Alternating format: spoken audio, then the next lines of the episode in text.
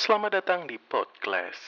Podcast ini dibuat dengan tujuan untuk perkuliahan dan ketika dosennya sedang males ngajar. Mari kita mulai saja materi kita pada kali ini. Cita negara. Kata cita negara ialah terjemahan kata stats ide. Kata ide dapat diterjemahkan dengan cita. Cita ialah gagasan, rasa, cipta, dan pikiran.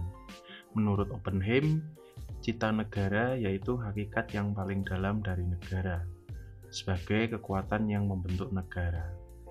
Elemen kunci dari teorinya adalah bahwa kepentingan umum akan selalu mendahului kepentingan individu dan kelompok.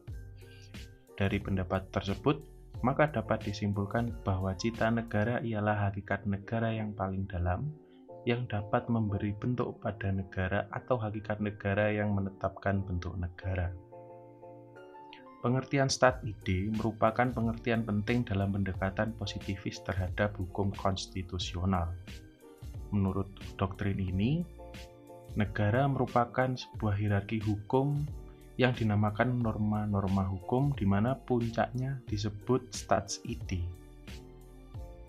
Menurut Hans Nauyansky, isi norma dasar ialah norma yang merupakan dasar atau landasan dasar filosofis bagi pembentukan konstitusi termasuk norma perubahannya. Hakikat hukum suatu norma dasar ialah syarat bagi berlakunya suatu konstitusi ia ada terlebih dahulu sebelum adanya konstitusi. Berikutnya, macam cita negara. Menurut Supomo dalam pidatonya di depan sidang BPUPKI pada tanggal 31 Mei 1945, ada tiga teori atau aliran tentang negara. Yang pertama, teori perseorangan atau individualistis. Menurut aliran ini, negara ialah masyarakat hukum yang disusun atas kontraknya antara seluruh orang dalam masyarakat itu. Kedua, teori golongan dari negara atau class theory. Negara dianggap sebagai alat dari suatu kelas untuk menindas kelas yang lain. Yang ketiga, teori integralistik. Menurut aliran ini, negara ialah tidak untuk menjamin kepentingan seseorang atau golongan, namun menjamin kepentingan masyarakat seluruhnya sebagai persatuan. Askaper merinci bahwa cita negara ini menjadi delapan macam, yaitu yang pertama negara kekuasaan, yang kedua negara berdasarkan atas hukum, yang ketiga negara kerakyatan, yang keempat negara kelas, yang kelima negara liberal, yang keenam negara totaliter kanan, yang ketujuh negara totaliter kiri, dan yang terakhir yang kedelapan adalah negara kemakmuran. Selanjutnya, pembahasan cita negara di hadapan BPU PKI. Alasan kekeluargaan atau paham negara integralistik dilansir pertama kali di Indonesia oleh Supomo dalam sidang BPU PKI. Menurut pemikiran ini, negara bukan dimaksudkan untuk menjamin kepentingan seseorang atau golongan, melainkan dimaksudkan untuk menjamin kepentingan rakyat seluruhnya sebagai bentuk persatuan. Yang terpenting dalam aliran ini ialah penghidupan bangsa seluruhnya. Kemudian Supomo berpendapat bahwa sejumlah unsur totaliter atau integralistik asli Indonesia, terutama menyangkut hubungan antara pimpinan dengan rakyat. Para pejabat negara ialah pimpinan yang bersatu jiwanya dengan rakyat dan negara pejabat negara senantiasa wajib memegang teguh persatuan dan keseimbangan di dalam masyarakatnya. Kepala rakyat senantiasa memperhatikan gerak-gerik dalam masyarakatnya dan untuk maksud itu bermusyawarah dengan rakyatnya agar seluruh pertalian batin antara pimpinan dan rakyat itu terpelihara. Sebagai konsekuensinya, khusus terhadap bentuk atau susunan pemerintah. Menurut Supomo, apa pun bentuk pemerintahan, entah itu monarki ataupun republik, dan pimpinan apa saja, baik presiden ataupun raja, yang terpenting pimpinan harus bersatu jiwanya dengan rakyat. Oleh sebab itu harus dibentuk sistem badan permusyawaratan di mana kepala negara akan terus bergaul dengan badan permusyawaratan supaya senantiasa mengetahui merasakan rasa keadilan rakyat dan cita-cita rakyat. Pada tanggal 1 Juni 1945, Soekarno menyampaikan pidatonya yang sangat terkenal, yaitu Pancasila, di mana rumusannya dapat dijadikan landasan filsafat untuk negara yang stat ide. Lima sila Soekarno, kebangsaan, internasionalisme atau perikemanusiaan, musyawarah, dan perwakilan, kesejahteraan sosial, dan ketuhanan. Jika dianggap perlu, kata Soekarno, prinsip-prinsip itu dapat diperas menjadi tiga prinsip, yaitu sosionasionalisme, sosiodemokrasi, dan ketuhanan.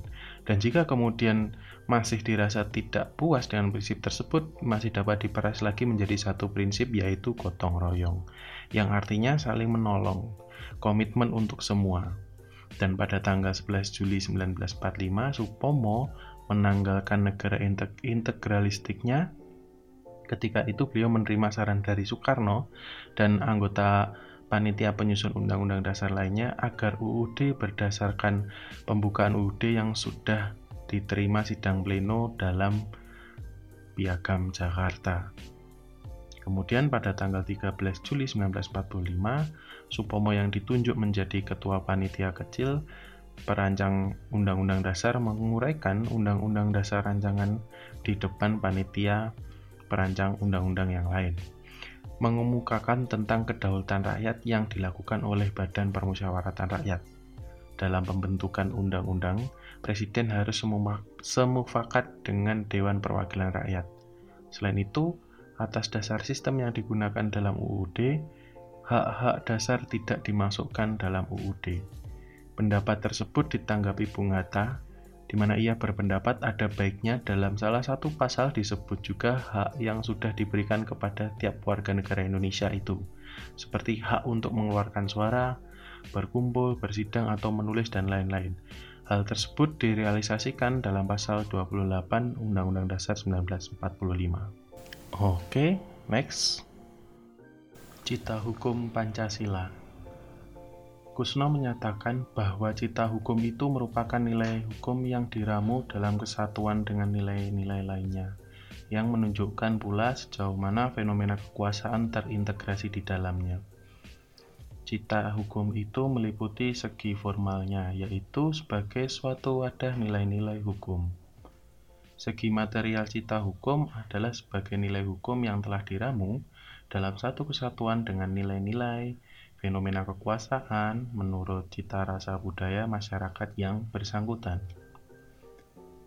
Cita hukum bangsa Indonesia berakar dalam Pancasila. Pancasila adalah pandangan hidup bangsa Indonesia yang mengungkapkan pandangan bangsa Indonesia tentang hubungan antara manusia dan Tuhan manusia dan sesama manusia, serta manusia dan alam semesta yang berintikan keyakinan tentang tempat manusia individual di dalam masyarakat dan alam semesta.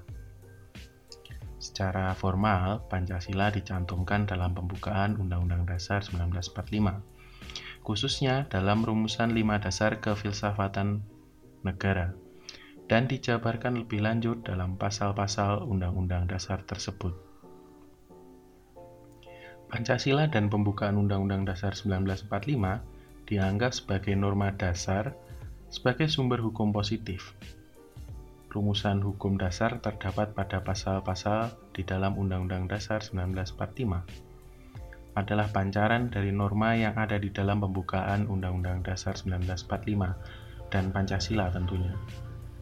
Penjelasan Undang-Undang 1945 juga telah mengutarakan hal yang serupa walaupun tidak menggunakan istilah norma dasar, melainkan dengan menyebutnya sebagai cita-cita hukum yang terwujud dari pembukaan Undang-Undang Dasar 1945. Berikutnya, pembukaan Undang-Undang Dasar 1945. Dalam sidang tahunan MPR RI tahun 1999, ada kesepakatan yang dicapai dalam melakukan perubahan UUD 1945. Antara lain tidak mengubah pembukaan UUD 1945 karena hal itu dipandang sudah final. Kesepakatan untuk mempertahankan pembukaan itu sebenarnya adalah salah satu dari alasan utama dibalik keputusan fraksi-fraksi MPR untuk hanya mengubah Undang-Undang Dasar 1945. Hal ini bertalian dengan fakta bahwa pembukaan tidak hanya berisi pernyataan kemerdekaan, tetapi juga memuat Pancasila sebagai ideologi negara pemersatu bangsa. Menurut kajian Komisi Konstitusi, kesepakatan NPR untuk mempertahankan pembukaan bukan sekedar didukung oleh kesepakatan nasional, namun mendapatkan pembenaran dari beberapa hal berikut ini. Yang pertama, terkait dengan nilai dan norma dasar negara.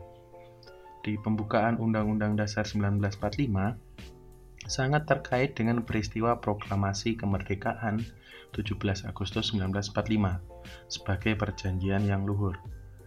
Kemerdekaan merupakan pintu gerbang kemerdekaan Republik Indonesia sebagai negara berdaulat. Lebih dari itu, wujud konkret proklamasi secara historis terkait dengan piagam Jakarta. Mengabadikan nilai-nilai terpuji bangsa juga dapat menjadi tali batin masyarakat Indonesia untuk memelihara persatuan dan kesatuan. Yang kedua, visi dan misi negara kehendak untuk tidak melakukan perubahan terhadap pembukaan sesungguhnya dikaitkan dengan dasar dan tujuan berdirinya NKRI. Tujuan tersebut mencakup yurisdiksi nasional maupun dimensi internasional. Tujuan yurisdiksi nasional tidak saja terbatas dalam pemisahan kekuasaan antar lembaga negara, tetapi hendaknya dapat diarahkan pada upaya-upaya konkret untuk melindungi dan mensejahterakan segenap warga negara.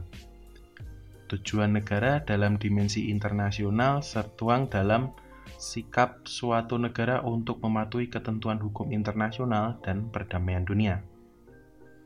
Yang ketiga, dasar dan filsafat negara. Pancasila sebagai filsafat negara berfungsi sebagai pengarah dan pemelihara komitmen kebersamaan dan persatuan masyarakat Indonesia. Pancasila sebagai acuan dasar dalam bermasyarakat, berbangsa, dan bernegara. Kemudian yang keempat, cita hukum. Pembukaan mengandung cita hukum dan merupakan hukum tertinggi yang tidak saja mengandung prinsip-prinsip hukum fundamental, norma-norma dasar saja. Dengan demikian, sebagai sumber hukum tertinggi, ia menjadi acuan yuridis bagi ketentuan hukum yang secara hierarkis berada di bawah Undang-Undang Dasar. Selanjutnya, pokok-pokok pikiran pembukaan UUD 1945. Alinea pertama menegaskan keyakinan bangsa Indonesia bahwa kemerdekaan itu adalah hak asasi segala bangsa dan karena itu segala bentuk penjajahan di atas dunia harus dihapuskan karena tidak sesuai dengan peri kemanusiaan dan peri keadilan. Alinea kedua menggambarkan proses perjuangan bangsa Indonesia yang panjang dan penuh penderitaan yang akhirnya berhasil mengantarkan bangsa Indonesia ke depan pintu gerbang kemerdekaan. Alinea ketiga terkait dengan proklamasi yang di dalamnya memuat pernyataan kemerdekaan Indonesia sebagai rahmat atau pemberian Tuhan. Kemudian di alinea keempat menentukan dengan jelas mengenai tujuan negara, dasar negara sebagai negara yang menganut prinsip demokrasi konstitusional, bangunan negara yang hendak dibentuk dan dasar negara atau Pancasila. Kaitan antara pembukaan dengan batang tubuh pasal-pasal. Pembukaan dan batang tubuh UUD 1945 mempunyai hubungan yang erat dan pada hakikatnya merupakan satu kesatuan yang tidak dapat dipisahkan. Undang-Undang Dasar 1945 terdiri dari rangkaian pasal-pasal yang merupakan perwujudan dari pokok-pokok pikiran yang terkandung dalam pembukaan Undang-Undang Dasar. Penjelasan UUD 1945 Ada dua pendapat tentang penjelasan UUD 1945. Yang pertama, terdiri dari pembukaan, batang tubuh, dan penjelasan. Penjelasan UUD 1945 merupakan bagian resmi yang tak terpisahkan dari UUD 1945. Sedangkan pendapat yang kedua, UUD terdiri dari pembukaan dan batang tubuh saja. Sedangkan penjelasan UUD 1945 bukanlah merupakan bagian resmi UUD 1945. Pendapat pertama ini didasarkan atas ketetapan MPRS nomor 20 tahun 1966 yang secara tersirat menyatakan bahwa UUD 1945 terdiri atas pembukaan, batang tubuh, dan penjelasan UUD 1945 yang merupakan penjelasan autentik. Dalam berbagai hal, penjelasan mengandung muatan yang tidak konsisten dengan batang tubuh dan memuat pula keterangan-keterangan yang semestinya menjadi materi muatan batang tubuh. Maka, PAH 3 Badan Pekerja MPR akhirnya menyepakati dalam melakukan amandemen UUD 1945, penjelasan UUD 1945 ditiadakan.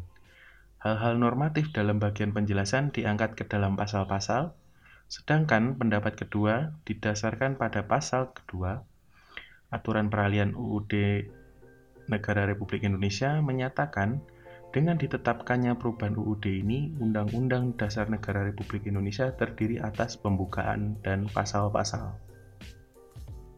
Terakhir, negara kesatuan. Bentuk negara kesatuan. Negara kesatuan adalah suatu bentuk negara yang merdeka dan berdaulat dengan satu pemerintahan pusat yang berkuasa dan mengatur seluruh daerah. Namun pelaksanaannya, negara kesatuan ini terbagi menjadi dua macam sistem pemerintahan, yaitu sentral dan otonom. Negara kesatuan dengan sistem sentralisasi adalah pemerintahan yang langsung dipimpin oleh pemerintah pusat, sementara pemerintahan daerah di bawahnya melaksanakan kebijakan pemerintahan pusat. Model pemerintahan Orde Baru di bawah pemerintahan Presiden Soeharto adalah salah satu contoh sistem pemerintahan model tersebut. Keuntungan sistem sentralisasi yang pertama adanya keseragaman peraturan di seluruh wilayah negara. Yang kedua, adanya kesederhanaan hukum karena hanya ada satu lembaga yang berwenang membuatnya. Yang ketiga, penghasilan daerah dapat digunakan untuk kepentingan seluruh wilayah negara. Kerugian sistem sentralisasi yang pertama, bertumpunya pekerjaan pemerintah pusat sehingga sering menghambat kelancaran jalannya pemerintahan. Yang kedua, peraturan atau kebijakan dari pusat sering tidak sesuai dengan keadaan atau kebutuhan yang berada di daerah.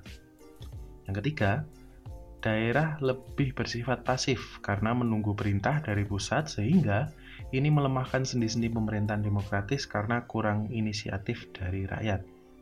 Yang keempat, rakyat di daerah kurang mendapat kesempatan untuk memikirkan dan bertanggung jawab tentang daerahnya.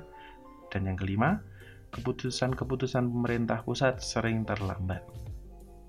Negara kesatuan dengan sistem desentralisasi adalah kepala daerah diberikan kesempatan dan kewenangan untuk mengurus urusan pemerintahan di wilayahnya sendiri. Sistem ini kemudian dikenal dengan istilah otonomi daerah atau swatantra.